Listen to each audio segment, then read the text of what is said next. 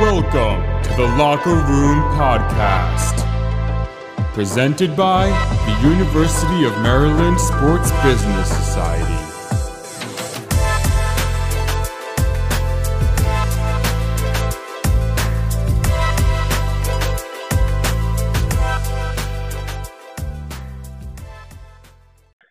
Hello, everybody, and welcome to the Locker Room Podcast. Today, I'm joined by a special guest, uh, Jyoti Krishna. She graduated from the University of Maryland in 2012 and received her MBA in 2018. Jyoti went on to work for Morgan Stanley, the NFLPA, and is currently a director at One Team Partners, a company that helps athletes make the most out of their name, image, and likeness. Without further ado, I'm excited to announce you all to Jyoti. How are you today? Good. How are you? Good. We're very excited to have you on. Um, Thank you for starting off. Yeah, of course, of course. Um, to start off, we'd like to go into your time um, here at UMD as an alum and kind of how that helped shape your career. So to start, um, you graduated as an economics major. Um, did you ever have that interest in business, specifically in sports business, while you were in college? So I was definitely interested in the sports world. Growing up, I did have I do have two older brothers.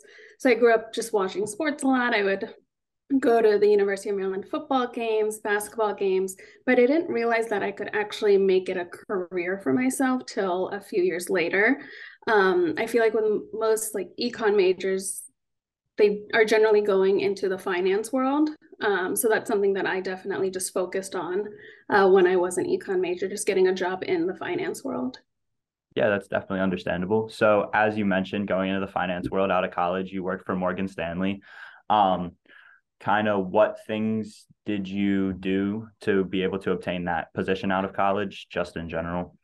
Yeah, so I actually got the um, I got an internship with Morgan Stanley um, through a friend actually, um, and she attended the uh, Smith Business School, and I was just networking with her, and then she introduced me to the folks at Morgan Stanley. Interned there my senior year of college, and then I was fortunate enough to get a job right out of college, um, which I know is a bit hard to do. So I was very fortunate to get that. Yeah, that's awesome. Um, and so, what was something that, like, working with Morgan Stanley and outside of the sports world, what was something that you learned that you've seen translate into your job of in the sports world now? Honestly, I think it's just like organization because at Morgan Stanley, you know, we're working with clients, like high net worth clients. So just transitioning to the sports world, we're still working with clients. Our clients just look a little different right now. Like our clients are the players associations and their clients are the athletes. Um, so it's just a different type of client relationship that you're working with. Um, so just at Morgan Stanley, I really um, learned on organization, like customer service. So those types of skills that really helped me um, get to where I am today. Yeah. So and then after, well, recent more recently, you've got your gotten your MBA. Mm-hmm. Was that sort of correlated to your career change, or um, like what pushed you to come back and get that um, master's? Yeah. So when I was at University of Maryland, I did a major in econ, um, but I actually started off as a biology major. So I was going towards direction of um, pre-pharmacy, so to become a pharmacist. That obviously didn't work out, um, and so I had to pivot. Um, and I became an econ major. And so I feel like I didn't reach my full potential when I was at University of Maryland. I wasn't as involved as I wanted to be. Um, I was part of like one club, like the finance club, but I definitely should have been involved more. Um, so I sort of wanted to redeem myself. Um, I said, okay, if I get into Maryland, I'm to, you know, become a leader. I'm going to network and go to all the networking opportunities and events as possible. Um, so I was really able to um, leverage that when I got my MBA. Yeah, that's awesome. I think that that story will resonate with a lot of people, especially yeah.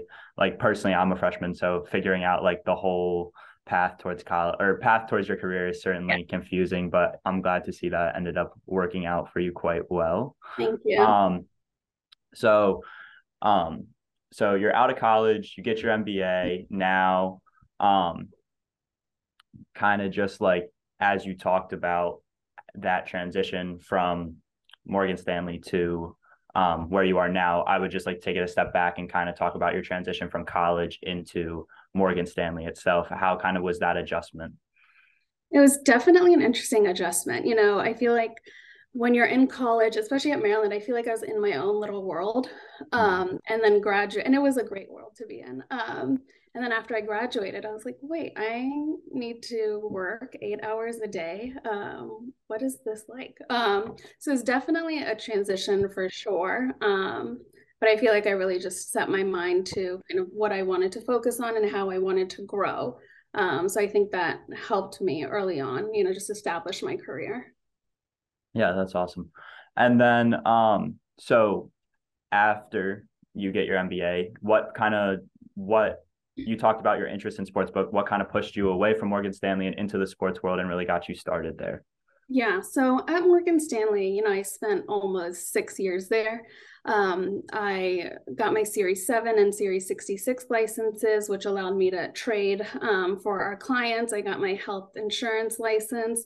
Um, but I feel like I really reached my full potential there. I didn't see as much growth opportunity there for me. Um, I also think culture plays a big part um, in where you work. And I just didn't think there was a fit at that point um, in my life. Um, and so when I was at Maryland, it kind of hit me like, I love sports. I'm getting my MBA. Why don't I c- combine my two favorite worlds? Um, so I ran into a classmate at the Career Center. She's like, Oh, what are you doing here? And I was like, You know, I'm trying to get into sports.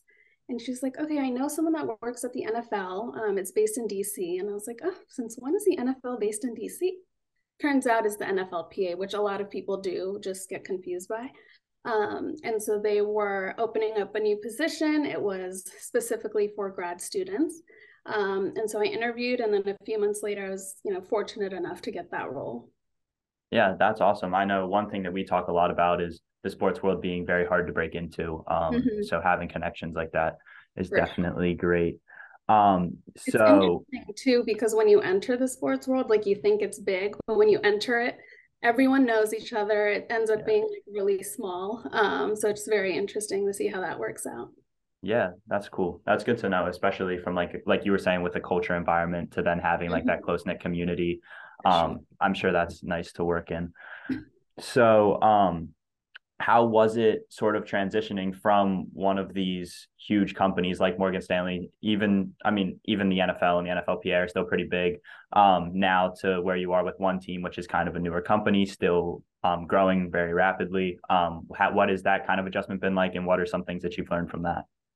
Yeah, it's been a very fun transition. Um, you know, the NFLPA, I want to say, has approximately like 150 employees definitely more established. Uh, I started at one team day one of one team. So back in 2020, where we were about three to five employees. Um, and with an early stage company, you know, you're often wearing many hats. Uh, and so I always remember the story of, you know, probably the first couple of weeks I had asked my CEO at the time, like, okay, is there a process for this? And he chuckled and he was like, no, like that's why you're here. And so that just hit me like, okay, I am here to help just establish the foundation of one team. And, you know, we're at almost 60 employees now, three years later. So it's definitely grown. Yeah. No, that's awesome. Um, and I'm sure like have as the company has grown, have you kind of been able to get into a more defined role or do you enjoy having that like that kind of fluidity between roles and the challenges that that brings? Yeah, so it's um interesting because I actually started in a business development role at one team, um, specifically for consumer products, um, which is apparel and hardlines. and then, um, you know, as we were growing and evolving, my role became more strategy and operations. Um, just because, again, like at an early stage company, we're doing a lot. So I was doing business development, but there were other things that I was doing that I actually enjoyed, um, and I was just better at it. Um, and so I then went into strategy and operations role within licensing, so games and consumer products. And then that now has evolved into an expanded role um, for the company, which is business operations. So I'm essentially, you know, starting my own department um, because we've identified the need for this. Um, so I'm building my own team and just determining what the company needs operationally. Yeah, that's awesome. That's very um, inspiring and congratulations on your promotions that have been coming.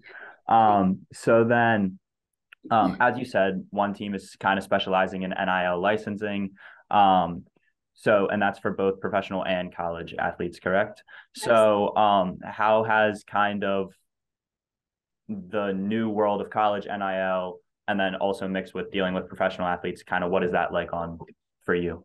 So, for the professional athletes, we represent eight players' associations. Um, so, I'll list, list them out slowly. Um, the NFL players, MLB players, WNBA players, US Women's National Team players, NWSL players, MLS players, and we uh, US rugby players, and we're also getting into the esports world, so League of Legends players associations. So those, you know, players associations are more established. You know, some are still um, early on, um, but with college, like that is so new you know i feel like we we are essentially the players associations. Um, so we're you know running the largest group licensing um, program in the world. Um, so for example you know we have a team right now helping athletes opt into the group licensing program program whereas for the professional athletes you know the pas are helping athletes do that and um, they're already in the program. Uh, and so for college we actually just reached a milestone. We have uh, 10000 gla signed um, so that's definitely exciting. We're now figuring, you know, we now initiated our first run of payments to athletes, whereas the players associations, like they manage that. Um, so it's definitely just um, an interesting view on seeing how players associations developed and how we're building the college athlete program. Yeah, and if you don't mind me asking, um, do you personally prefer like working with those like very established professional athletes, or do you kind of prefer this new and kind of like uncharted territory with the college athletes? I love it all. Um, so it's fun to just strategize and see how um, folks at our company think of the college world and how they've just worked to get you know athletes opted in um, figuring out how are we going to pay them um, so that's definitely been just a very fun experience yeah for sure and so with as you were saying, NIL is still very new. So as it becomes more established and as it becomes more accepted, is that I know there's still problems with that. Like where where do you see from a strategy point, where do you see that going? Kind of the drawbacks and the opportunities. Yeah, so I don't know if I see any drawbacks specifically. In terms of opportunities, I think we're now seeing the power shifting to the athlete. And even with the professional um, associations, like, you know, there's more affinity to, towards an athlete versus a team. Uh, so we're definitely seeing that in the college world as well. You know, brands are choosing to partner with athletes over schools. So it just seems like it's time for the athletes to shine and win. Yeah. And kind of on that note, have you seen like they talk a lot about it in college football, like schools who are just recruiting just based on NIL money um, and bringing people in really off of their own name. So, kind of, how does that affect you when these you're selling the player but you also have to deal with the school that they're playing for and how popular that school is. Because at the end of the day somebody who's playing for alabama and going mm-hmm. for national championships versus somebody who's playing for maryland still a big 10 school but not on the same level. Right. Yeah there's definitely a balance you know that you have to find um, with just determining like the athlete and the school etc yeah for sure. Um well that is all great. I um i think you know as you were saying it's it's cool to be in this situation where you have these very established roles and this new growth for opportunity. So I think mm-hmm. that will resonate a lot, um, especially, well, it resonates with me a lot, but I think it will also resonate with a lot of our listening listeners who will appreciate that role and that flexibility that you have taken on.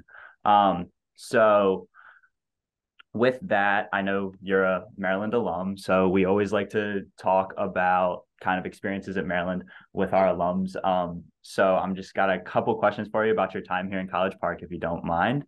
I'm gonna um, age myself though. what'd you say? But I'm gonna age myself. so, um, what was your go-to restaurant when you were here on campus? I loved a good marathon deli, like the chicken oh. fries. They would serve it in a pizza box. Yeah. Family owned, like it was our go-to um, after class. Yeah. Um, no, that's still there. I've I've been there a couple of times. Yeah, visit again and have it. yeah. What was your um favorite spot on campus? I think just the mall. Like I just loved how it looked. It was very um DC esque. Um, So just hanging out on the mall um, throughout the day and between classes and having a picnic there on a nice day uh, is definitely one of my favorites. No, it's finally getting to that weather where there's like always people on the mall. So it's always Yeah. cool to walk through and there's just tons of people. I saw somebody studying in a tree yesterday. Like they were up in the tree with their computer and I was like, all right, that's kind of cool. Um, what was your favorite memory from your time here on campus? So we threw some good parties at Courtyard. Um, so that's probably my favorite. I feel like Maryland also did a really good um in the springtime they would have like comedy shows and concerts. Mhm. Um, so I remember Nelly coming one year, so that was pretty fun. Russell Peters came. Um, so those were probably my favorite. Um, just you know, University of Maryland. Um, I also back in 2002, obviously prior to my time at Maryland, uh, when University of Maryland won the national championship, I was actually at the parade um, at Cole Fieldhouse, and so I feel like that just being there, like just I was like, okay, I need to go to Maryland when I grow up. Yeah, Uh, those are probably you know my core memories at that's University. so yeah, that's awesome. Cause like the national championship for me was like before I was born. so then it's like it's like um like my neighbor, like my next door neighbor went was a senior when they won and was like super involved with the basketball team. Like he like went to their practices and all this stuff. So he's like telling me all this stuff. He's got all this memorabilia and I'm like like, oh yeah, it's so cool, but I can't remember it at all. So um no, that's definitely a cool memory to bring in. Um especially with like this year was awesome. Um being like with the Purdue win and everything. Yeah. So um yeah, I'm sure that was an awesome experience as well. Um what was your favorite class you took and why did you like it? So I had to think about this because I was like, oh man. Um, but I think one of my favorite classes was micro econ. Um, I, as you notice, like I just love being in the weeds and behind the scenes and just the love the details of everything. And I feel like micro just really allowed me to take a step back and look at all those details. Um, and so I just loved and just all the math and charting and graphs. Um, I probably sound like a nerd, but that's okay. No, it's it I mean, I think it's cool that like you found that and you really enjoyed that class and now Yeah. like you went into the financial world, but then you also made a way to like tie it into sports and like Yeah. have that passion as well. And I think that's something that a lot of people like worry about is like, oh, like I want to go work in sports, but it's like, oh, ticket sales or oh, like it's hard to like find something that you truly enjoy or are good at. So um that's that's good to hear. Um and then so what is one piece of advice that you would tell a student who was considering coming to Maryland? come to Maryland. Um, it's great. I think Maryland has a really good community feel. Um, and so when I was looking at other universities, I didn't get that as much. Um, and so it's just one, you're again, like you're in your own world at Maryland, and it's just a great feeling. Um, the people are great. Uh, the staff is great. I still keep in touch with professors that, like my uh, accounting professor at when I was in undergrad, was one of my professors at grad school. Um, and I actually still keep in touch with him. Um, and I had a Zoom call with him probably six months ago just to touch base and say hi. And so I feel like, you know, the, the staff there is amazing and just everything about it. I highly encourage anyone considering Maryland to definitely come and go there. Yeah, that's awesome. If, if you if you don't, were you like originally from the area? Yeah. Um, yeah, Mhm. no, because I know like so my mom went to Maryland, my grandmother went to Maryland, so it was this whole like it was this whole like, and then I also like didn't get into the other schools I wanted to go to that were out of state, like North Carolina, and Virginia, and whatnot. So I was like, all right, well, I guess I'm going to Maryland, and um, I don't know, like I feel like maybe it was the same when you first came here, but like in Maryland, I feel like it gets a bad rap, um, a little bit just because it's like a lot of people go there. Um, but I totally agree with everything you said. Um, great community. Like I've found great friends here and Yeah. it's it's been amazing. So Oh, I'm glad you're loving it.